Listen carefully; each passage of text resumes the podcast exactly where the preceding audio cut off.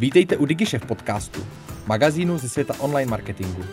Sledujeme pro vás horké novinky i aktuální trendy a přinášíme rozhovory s osobnostmi, které mají co říct. Přejeme vám inspirativní poslech.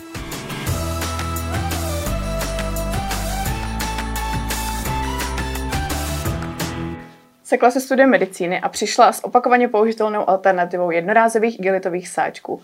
Dalším hostem našeho DigiShef podcastu je Hanna Foštová, zakladatelka české značky Frusek. Hani, vítám tě u nás ve studiu. Ahoj, děkuji za pozvání. Dneska se budeme bavit o vnímání udržitelnosti v časech korony. Eh, část lidí ale udržitelnost vnímá spíš tak, že třídí plasty, občas nekupuje v sekáči.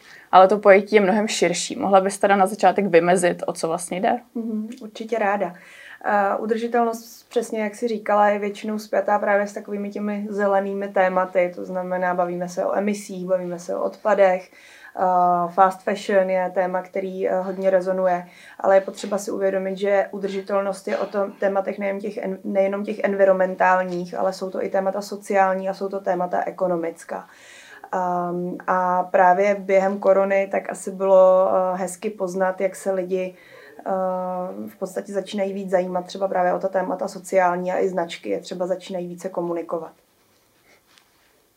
Takže když ty sociální teda vytáhla ta korona víc, tak uh, dokážeš to říct i třeba na příkladech, aby se pod tím posluchači představili konkrétní hmm. věci. Předpokládám, že to bude třeba iniciativa Black Lives Matter, která proběhla vlastně tou první, koron, první hmm, koronavirovou. Ta se, ta se tam do toho tak hezky vnořila přesně v Americe.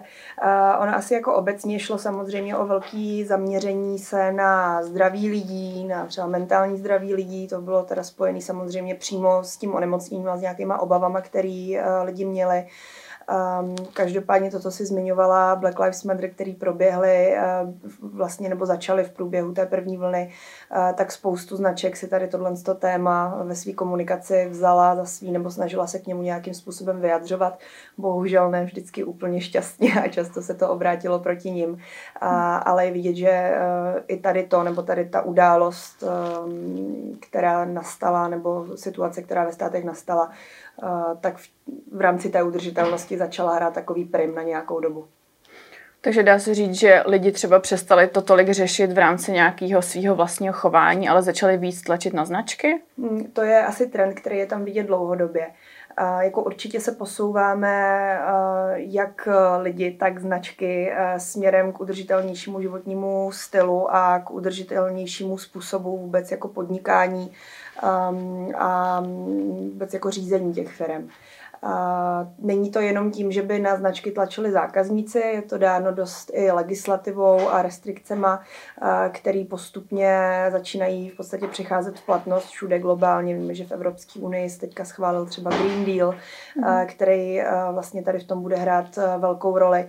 Um, ale samozřejmě o těch tématech slyšíme i mnohem více z médií, dostává se k nám více do informací a spoustu věcí si tady spíše uvědomujeme, než jsme, nebo teď si je spíše uvědomujeme, než uh, kdykoliv jindy. Uh, takže ano, zákazníci určitě vyžadují po značkách a mají v podstatě o mnoho pozitivnější sentiment ke značkám, které se udržitelně chovají, a jak říkám, do té doby ono se to zase vrátí, nebo v podstatě už se to vrací.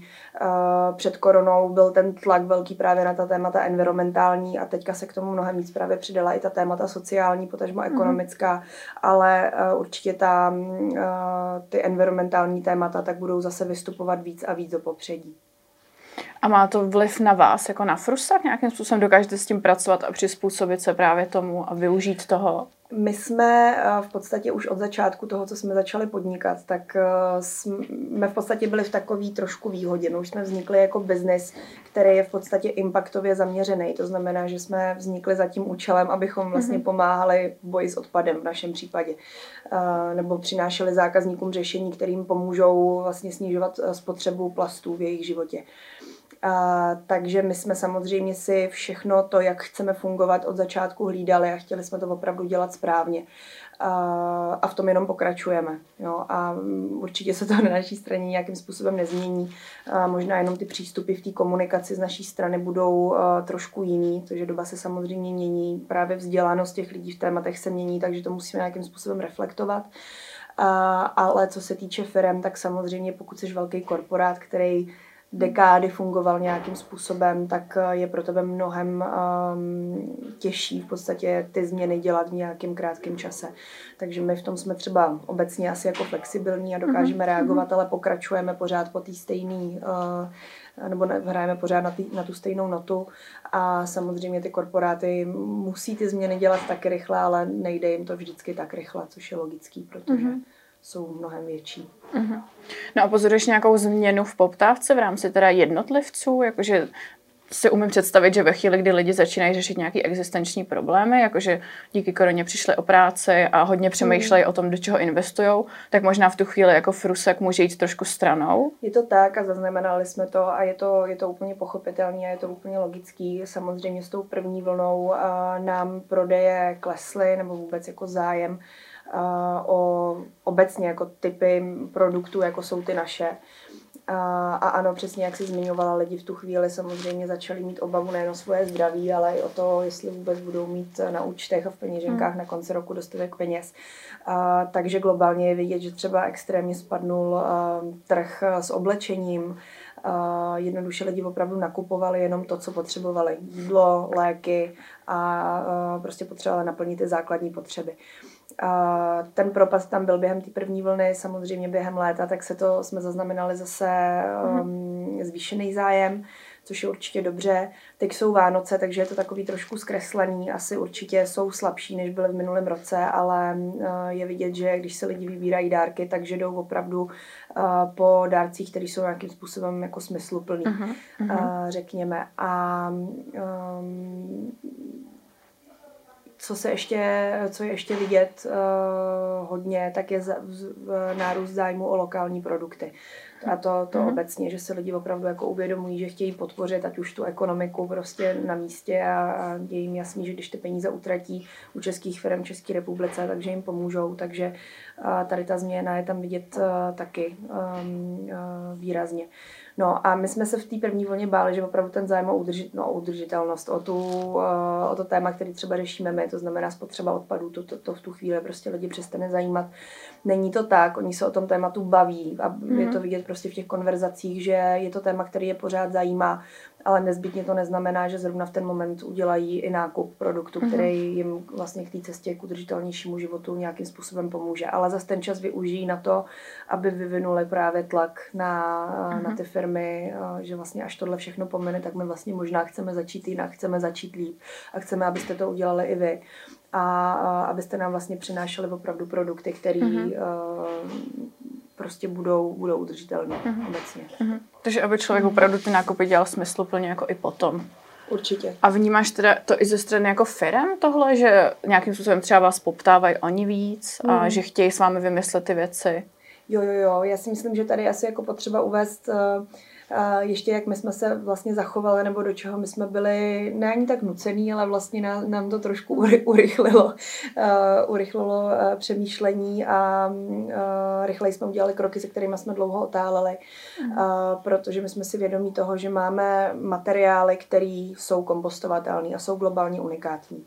A v podstatě první produkt, se kterým, nebo na který jsme ten materiál, materiály použili, byl frusak. To znamená, nepoužíváme mikrotenové sáčky a používáme opakovaně ten náš produkt. Ale víme, že ty materiály jsou využitelné v dalších odvětvích a ten nejjednodušší krok, který jsme mohli udělat, je přijít vlastně s univerzálním obalem, který může být využitý nejen na ovoce a zeleninu, ale může být využitý při nákupu oblečení, při nákupu kosmetiky. Mm-hmm. A, takže jsme se vlastně vrhli tady do toho rozpracovávání tady toho konceptu, jakýho si jako multipurpose, eh, to znamená více možných využití eh, toho našeho obalu a máme teďka první spolupráci lokální s českou značkou kosmetiky Bioorganika, uh-huh. která vybírá právě čistou organickou kosmetiku a v, u nich v showroomu nedostanete ty jejich produkty do jednorázové tašky, ať už papírový nebo plastový, ale můžete si je tam právě koupit ve Frusaku a teďka v nich i doručují vlastně po Praze, takže i tam vám nepřijede krabice a další uh-huh. výplně té krabice, ale vlastně ty produkty přijedou ve Frusaku. Uh-huh. No a to je taková první jako lokální spolupráce, na který jsme si ověřili, že je to něco, co může fungovat, protože zákazníci to opravdu vnímají jako velmi pozitivně a jsou rádi, že jak by organika, tak my samozřejmě jako jejich partner tady nad tím problémem eh, přemýšlíme a vlastně přinášíme jim nějaké řešení Um, ale zároveň se nám tady v tomhle tom ohledu rysují i z velmi zajímavý uh, spolupráce na globální úrovni. A vlastně to vypadá, že je to něco, co může být ještě mnohem větší, ještě mnohem biznisově teďka myslím zajímavější, než uh, byl od začátku frusak, mm-hmm. jako ten sáček na ovoce mm-hmm. a zelený. Mm-hmm. Takže s frusakou, který byl opravdu jako mm. ten ovocný a zeleninový sáček, tak teď bude více účelový produkt, do kterého se dá vlastně balit přesně tak. všechno možný. My jsme si vlastně od našich zákazníků tak nějak stáhli, um, nebo jsme se jich zeptali na to, na co všechno frusak používají, protože sami je používáme na různé mm-hmm. věci a vyšlo nám z toho asi 80 různých aplikací od toho, že do toho lidi balí prostě ponožky a spodní prádlo při cestování, v tom, že v něm perou jemný prádlo, že přes něj cedí omáčky, dělají si přes něj domácí mlíko, balají do toho dětem Lego a prostě opravdu jako frusak nepoužívají nic zdaleka jenom na ovoce a zeleninu, takže on vlastně ten krok eh, dává smysl, respektive ten posun v tom produktu a v naší komunikaci tady tímhle s tím směrem. Mm-hmm. A takže, když jsi zmiňovala teda tu biokosmetiku, tak tam je samozřejmě logický, že ty lidi asi k tomu budou mít pozitivní přístup, protože když už chci nějaký bioprodukt, tak ocením i jako v rámci mm. toho balení, že tam bude ta přidaná hodnota zároveň. Ten pytlík můžou pak dál používat, jak jsi říkala. Tak máte tam nějaký další zajímavé varianty, v rámci různého jako odvětví, nemyslím konkrétní značky, ale třeba mm. kromě té kosmetiky, jestli vidíte aktuálně i nějakou jako jinou variantu? Je to, je to právě to oblečení, kdy si představ, že by si přišla do jakýhokoliv řetězce a místo toho, aby si dostala papírovou tašku nebo plastovou tašku, ty už teďka v podstatě nejsou, všichni mám tuším, uh, používají povětšinou právě papír, ale nedostaneš ani tu papírovou tašku a vlastně ti to tričko třeba, který si koupíš, právě vloží tady do tohohle z toho typu obalu, který potom můžeš opakovaně používat dál. A pro tu značku to potom znamená, že ona vlastně ten svůj pozitivní impact jako znásobuje, nejen, že nedala zákazníkovi jednorázový obal, ale vlastně mu ještě pomohla předcházet jednorázovým obalům dál. Takže e, pro ty značky je to nejen komunikačně, ale mm. právě impactově opravdu jako velmi zajímavý.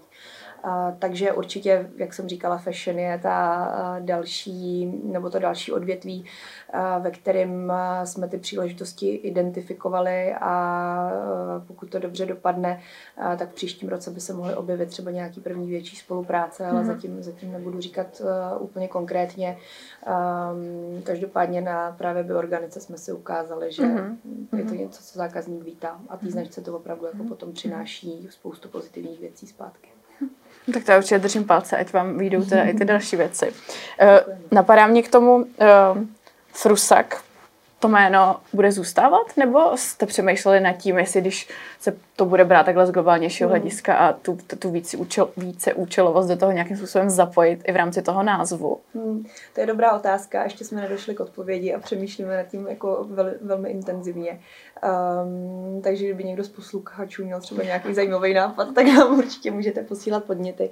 Samozřejmě Frusak jako brand je značka, je, je prostě jako velmi silná, má velmi mm-hmm. jako vysokou awareness, ale pořád hlavně v České republice a na Slovensku. Um, tady asi uh, u toho názvu zůstaneme, nicméně pokud se budeme opravdu rozvíjet a rozrůstat, tak uh, potom už to bude uh, nejen asi jako na našem zamyšlení, ale prostě na zamyšlení uh, lidí v týmu, uh, případně agentury, která prostě přijde opravdu s přístupem, který uh-huh. bude dávat smysl. Uh-huh. Nám, my samozřejmě jako o Frusak nechcem přijít jako o brand, protože je to samozřejmě i náš jako interně love brand, uh-huh. takže se ho nechcem zdávat, ale bude se tam asi zřejmě muset nějakým způsobem, buď neříkám brand, ale možná opravdu potom ten způsob té komunikace změnit.